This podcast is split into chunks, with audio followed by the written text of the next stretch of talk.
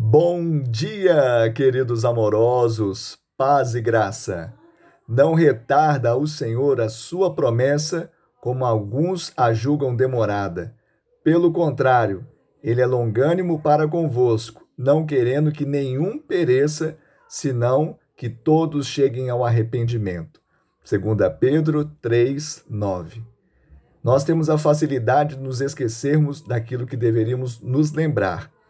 Por isso, Pedro, ele traz à memória a palavra ou a promessa da volta de Cristo. Alguns estavam achando demorada a volta dele, mas na verdade era a sua graça sendo dilatada, estendida. A paciência de Deus para não perder ninguém. Que você tome posse da salvação sobre a sua casa, sobre a sua vida.